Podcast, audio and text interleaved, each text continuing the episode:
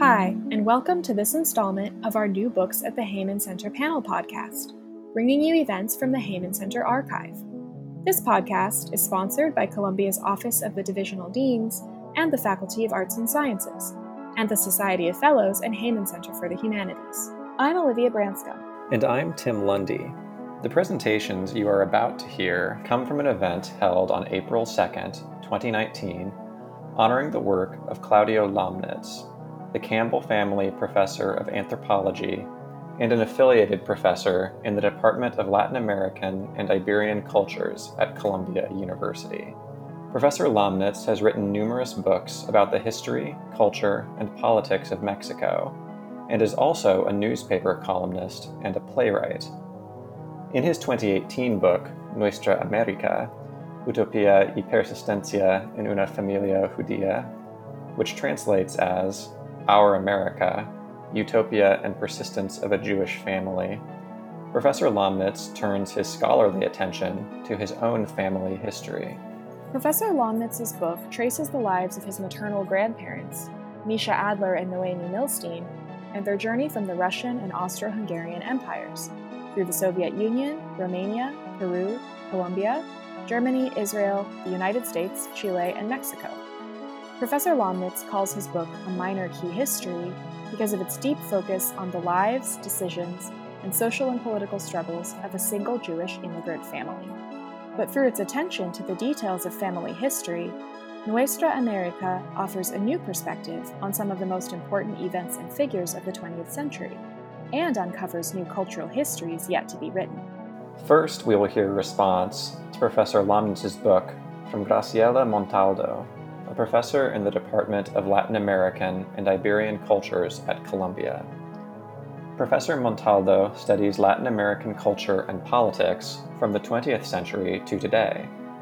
In her comments, she reflects on the title of Professor Lomnitz's book to show how his focused family history illuminates much larger themes in the cultural and intellectual history of Latin America, including immigration, cosmopolitanism, and political emancipation. Then, we will hear Professor Lomnitz himself describe some of the challenges of writing this kind of book and recount some of his family stories. In 1891, four years before Jose Marti died for his country's independence, the Cuban writer published the brief and influential essay Our America from Exile in New York. From the United States, Martís harshly criticized the development of Latin American nations over the course of 19th century. He argues that elites, elites, el, sorry, elites did not, not understand and did not accept the plurality of Latin American populations, and as a result, their government failed. Marti claims a mestizo America, but he also claims our America, that is, an America free from interference by the United States. His statement is therefore double decolonizing. Many writers and scholars have discussed Marti's text, and the expression our America is not uncommon in Latin American culture it is clear that 19, uh, sorry, that Nuestra América, Utopía y Persistencia de una Familia Judía, by Claudio Lomnitz, um, is not a rewriting of Marti's text. But it is also clear that this is in dialogue with that text in an exchange that is intense, oblique, and full of reverberation of Latin American culture. What the book does in fact rewrite for the 21st century is the idea of belonging. Claudio's book combines two main genres, cultural history and family biography, and it combines them so well that the book reads like a novel, or at least at a narrative that follows a family as he lives through, through the most significant events of the 20th century in the West, first in Europe and then in America. The characters of this family, this family novel, are, however, real people who make decisions but also have to change those decisions in response to historical events. Each character seems to be both a protagonist and witness at the same time. They create history, but they do so from a space of minority, and they are their lives give testimony about history. Through the family history, we learn the persecution of Jews in small towns in Western Europe in early 20th century, and the complex ideological web of emancipatory projects. Through the moving to America, we learn about the transcultural context of emancipation and integration. The historical sources are perfectly articulated with the family archive. Both have the same level of significance in the book. I think this is a fundamental dimension of this text. History, with all the disciplinary protocols, shows us events and occurrences. It shows us the raw actions of power. But particularly, particular lives shows us the hesitation, the decision making, the agency of people at critical moments of social and political experience. All the family members have decisions to make whether to live or remain in a city or in a country, pay a fortune to obtain a visa or a passport, protect or abandon a little girl who cries during an escape, uh, abandon or remain in the family home, change professions, and change languages.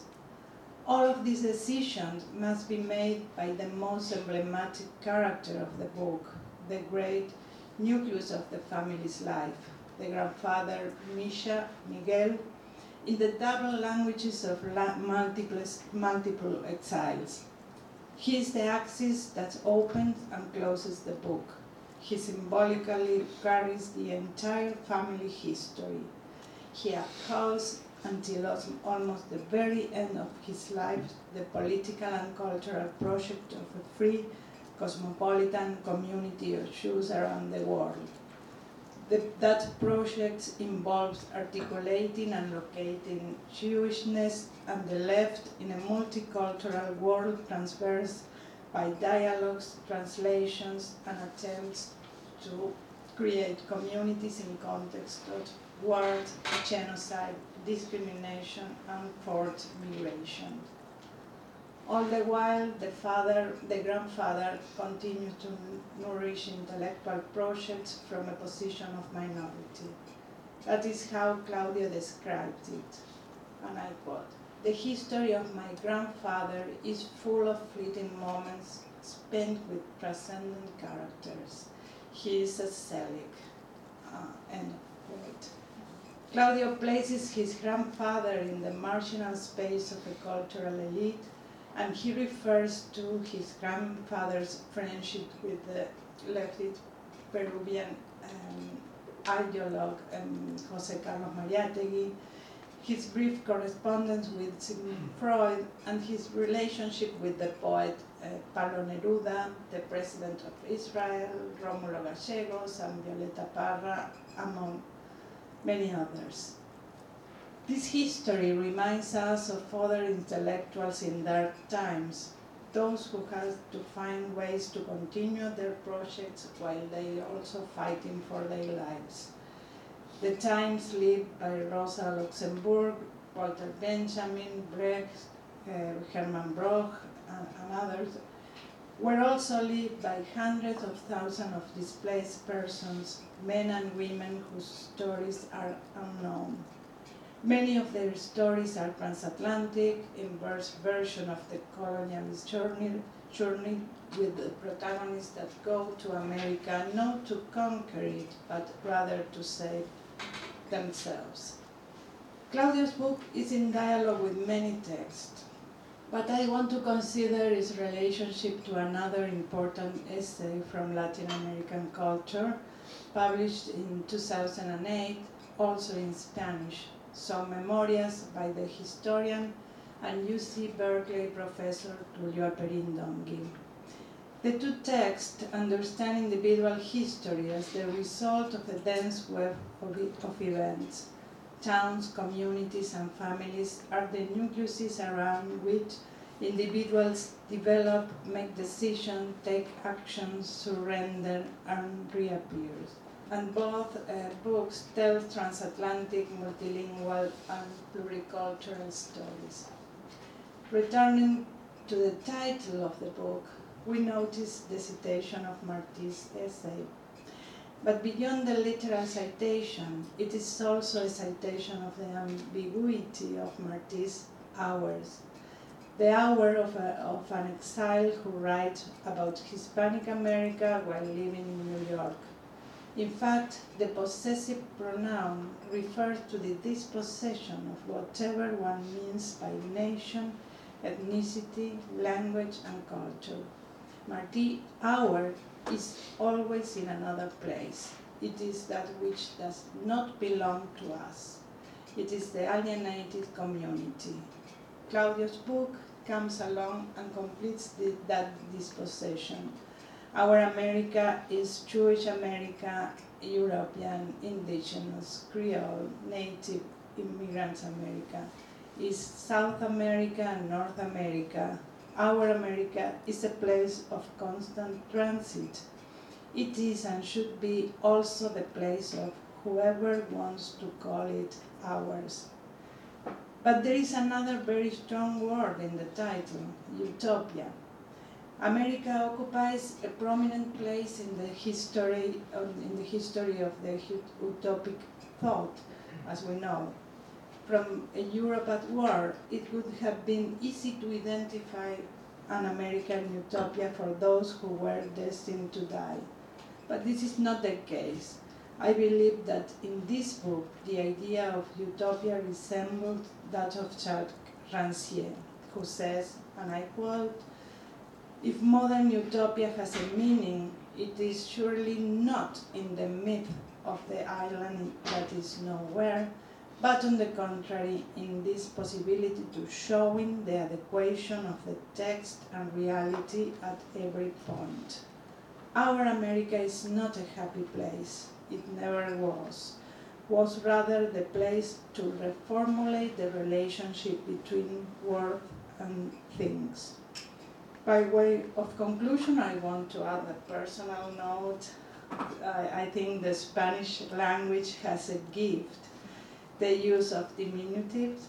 And throughout the book, Claudio refers to his grandparents um, as his abuelita and abuelito uh, in the diminutive form. And this is a way to express affection and respect, but also to protect those who suffered and his grandparents protected the family, including the Jews who had to migrate and the French in Europe and America. This book rescues these stories as a path of displacement and losses, but also friendship and dialogue. And above all, the book is a link in the family chain from ancestor to the future generations who must learn about the past in order to create new projects. Claudio gave us a luminous book in our own dark times. Thank you. Next, we will hear Professor Lomnitz describe his approach to writing about his own family history as a scholar. Professor Lomnitz will also recount some of his family stories, which demonstrate the diversity of the cultural and historical questions that his book considers. First, thank you. Thank you all for joining in the celebration of the book, which I think is an important thing to do because the main thing about these things is that they exist, and that, that's it. Good, good or bad, they exist. Uh, and I think that is something to celebrate. And, um, and I'm very moved um, by the fact that we're doing that here. And I thought I'd say a couple of things. That the, the book begins with a with a reflection on um, language dispossession and my own uh, lack of first of all, loss of a number of the languages that were needed to write the book in four languages uh, that were absolutely necessary, maybe five that would have been nice to have. And in that sense, the book isn't, isn't the book of a historian because uh, I don't think any historian in her, his rightful mind would write a book where they don't have half of the languages that are needed to write it. But because it's about, um, it's a personal book, and I, I, I figured nobody else would write it, um, then I wrote it anyway you know? Um, so that there is a problem of language loss that's deeply ingrained in the thing. The second is uh, the problem of writing in Spanish. Um, I think that one of the things about writing in Spanish for me was that um, in, I hadn't written a book in Spanish in, in a long time, but uh, Spanish is supposed to be my mother tongue. It is my mother tongue. It's the first language that I learned my language of the home. Um, but I've always felt some, in some ways, more insecure in Spanish than in English because English is supposed to be my second language, so the problems that I have in English are all justified. Everything that I do well is praised, and whatever problems I have are amply justifiable.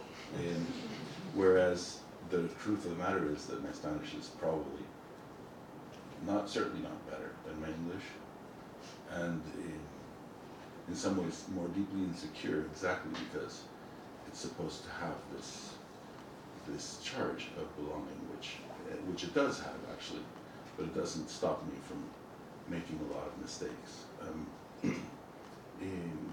so writing it in Spanish was in a way for me to come to terms also with, with this. And I enjoyed it a lot. Um, I think that writing from uh, one's limitations is the only place that I know from which I can write. And this book is kind of charged with that. Um, doesn't have the expertise. It doesn't have the expertise also in a number of other ways. Uh, there's Jewish history, which is a huge field, and it's not my field, and there's a huge amount that I don't know that I had to, you know, waffle through. Um, Peruvian history in the 1920s, Colombian history in the 1930s and 40s, the history of Israel in the early 50s, the return to Colombia in the 1950s. Even some of the Chilean history that is there is also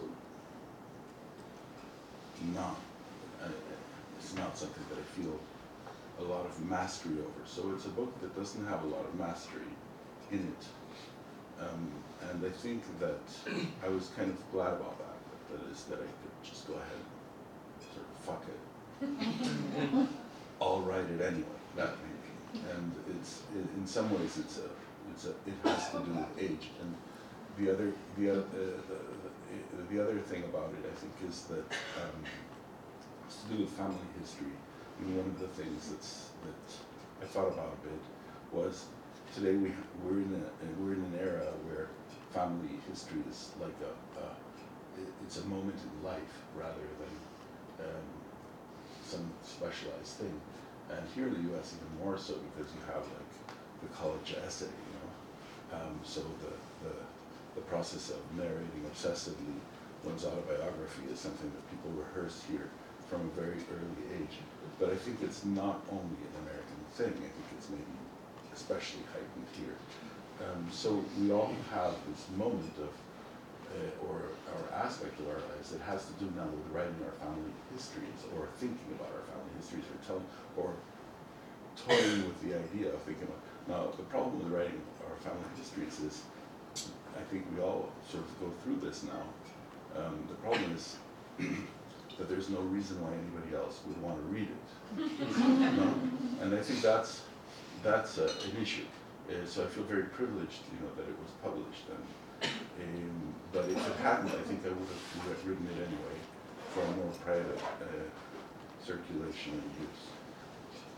One of the interesting things that has to do with the issue of migration is in, in the that this book is centrally about.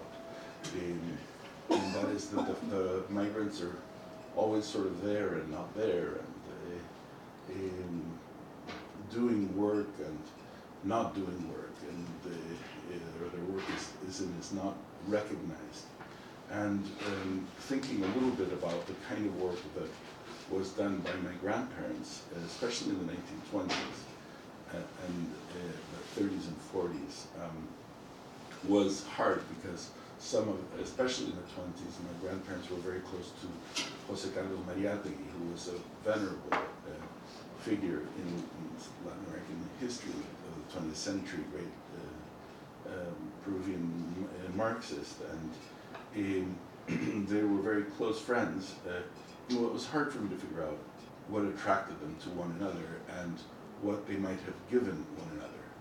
And so this, this fleeting aspect of um, their presence in these, in these histories of exile, because they really had to, they were kicked out of Peru in 1930, they arrived in Peru in 1924, um, then they went to France, then went back to Nova Sulica, my grandfather's hometown, to try to get his parents out.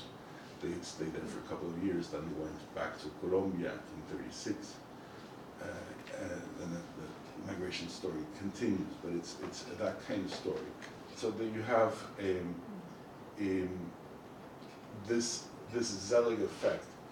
And when I say this, I don't mean to diminish their work, because I think that they did do a lot of work, but most of their work was around survival and militancy. Um, only a little uh, ended up surviving as um, writing, as uh, published work. There was some in editorial work. Um, but I do think that there are points of mutual uh, influence, in particular around, for instance, in the, in the Peruvian case, around indigenismo, where I think that uh, the Jewish problem and uh,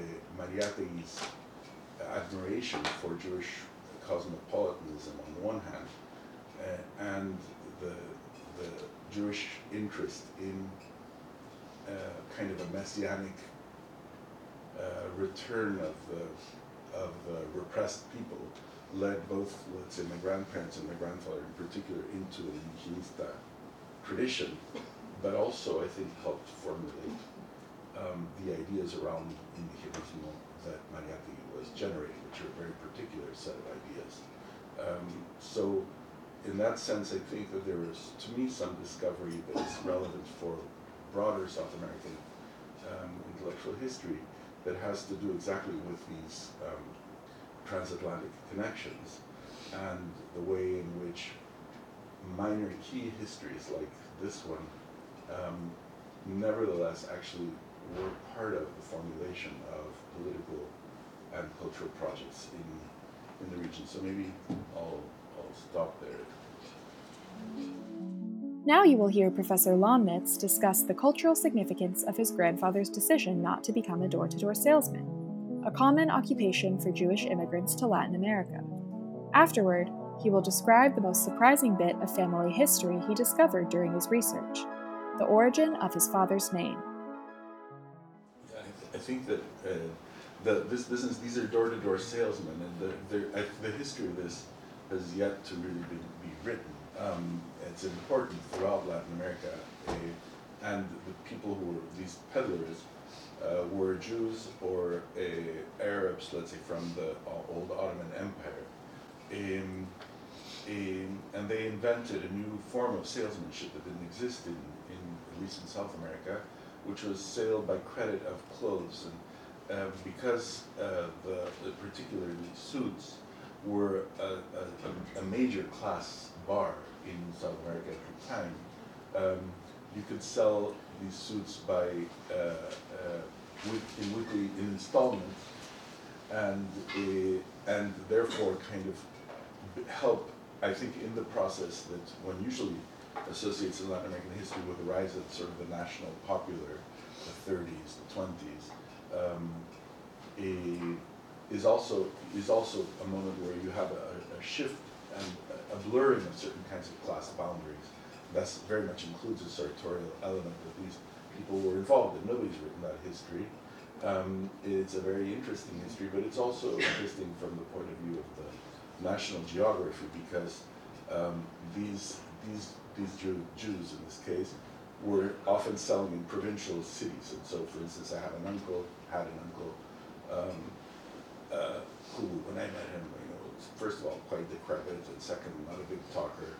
Uh, and uh, uh, I thought he was extraordinarily boring in general. And then I found out, writing this book, that A, he taught mandolin in Huancayo. He had a, he had a, um, a an estudiantina, this is a, and there were big photos of him with his, like, teaching mandolin in, in, in the Sierra of Peru in the 1920s. And he also rode a unicycle, and with my grandfather, who was his manager, tried to uh, set up these shows where he, who was the king of the unicycle and the mandolin. Now, uh, it's, uh, it's not hard to be king of that particular domain.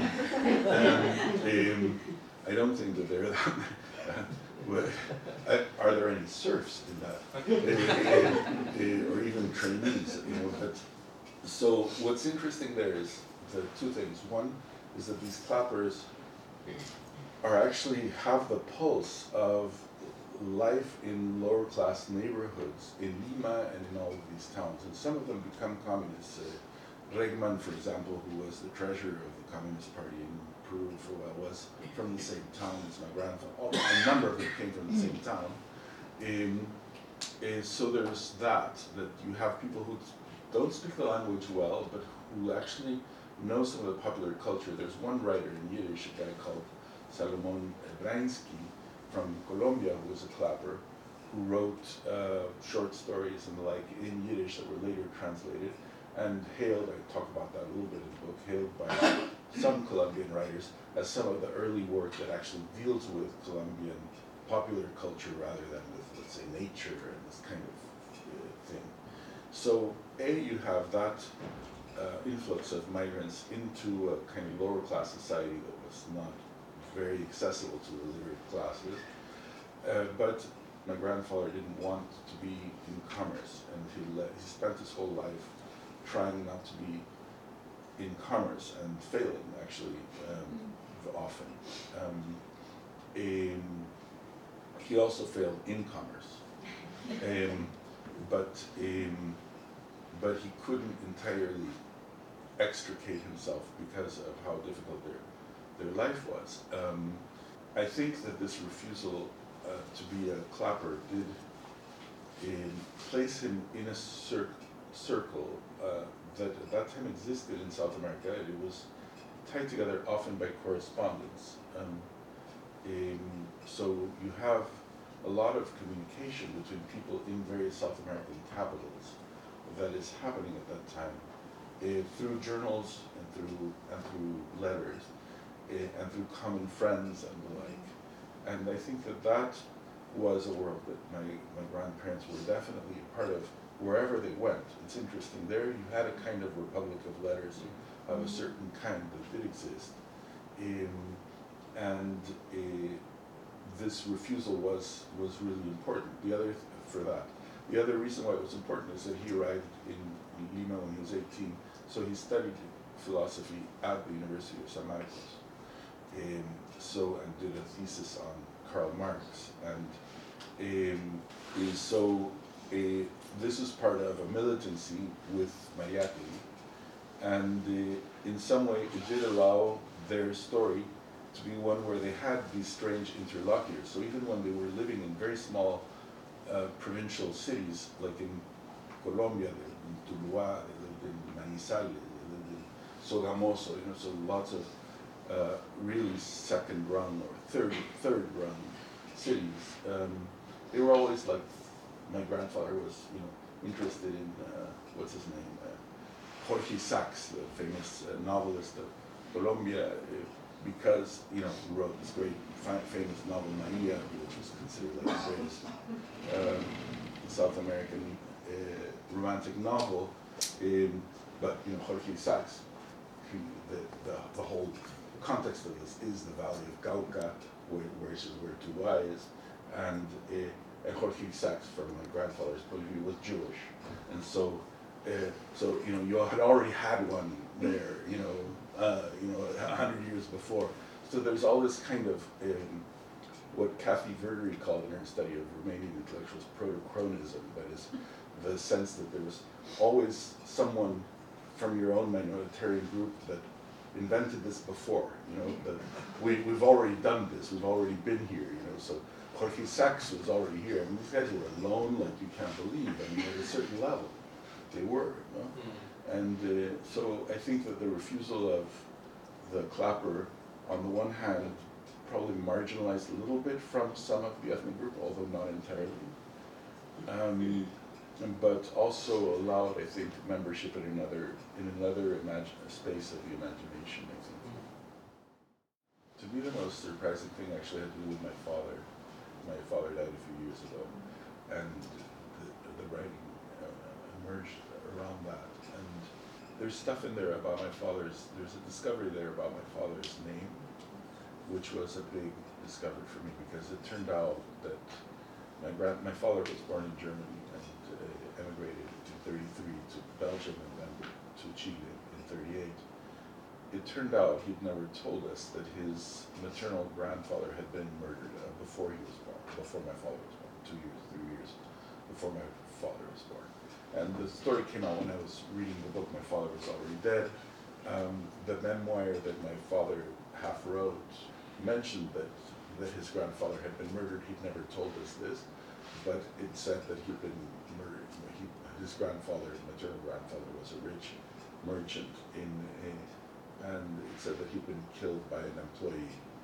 Um, but then my mother, I asked my mother, who was already having memory problems, serious memory problems, whether she remembered any of this. She said, "Yeah, I do." Uh, your grandmother told me once in a hush-hush tone, but it was she he'd been murdered by the Nazis very early in the Nazi movement, and uh, so I started. I, I, I, was we were going to go to Berlin because I got a fellowship to be in Berlin last year for the year, uh, well, I'll go, and, you know, I, I know the date of death of this guy.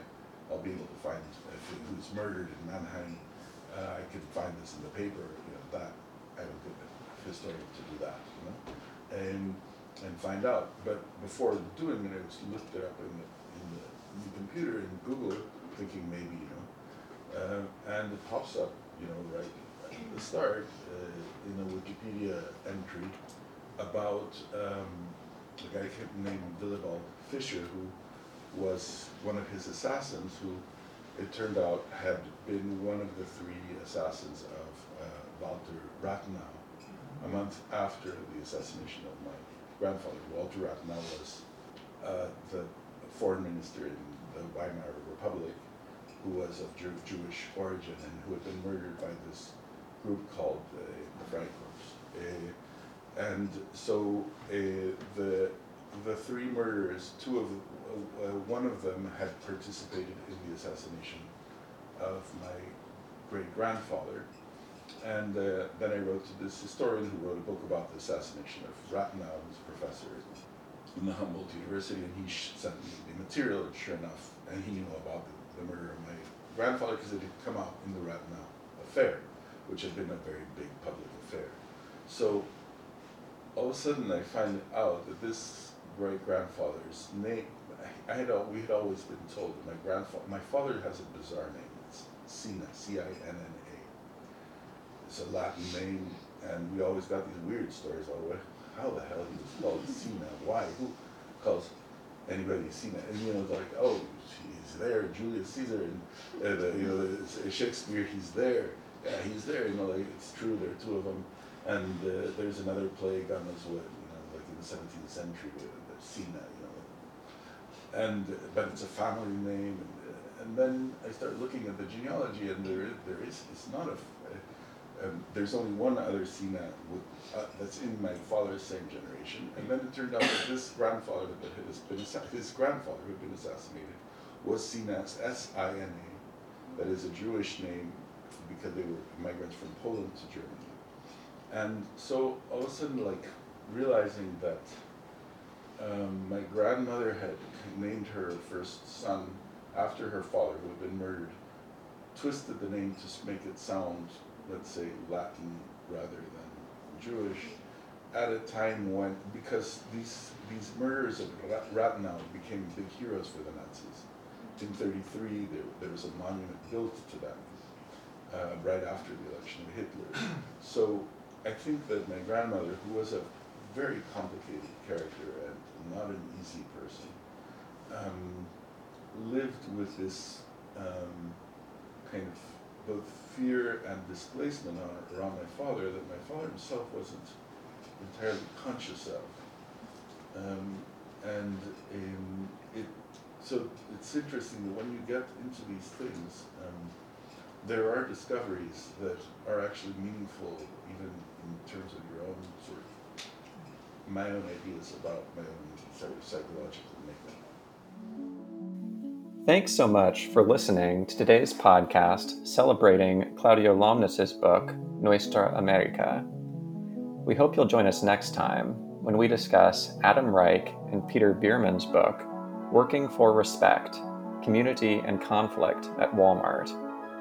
From Columbia University's Society of Fellows and Heyman Center for the Humanities, I'm Tim Lundy. And I'm Olivia Branscombe. Our theme music is the song Moonrise by Poddington Bear from soundofpicture.com.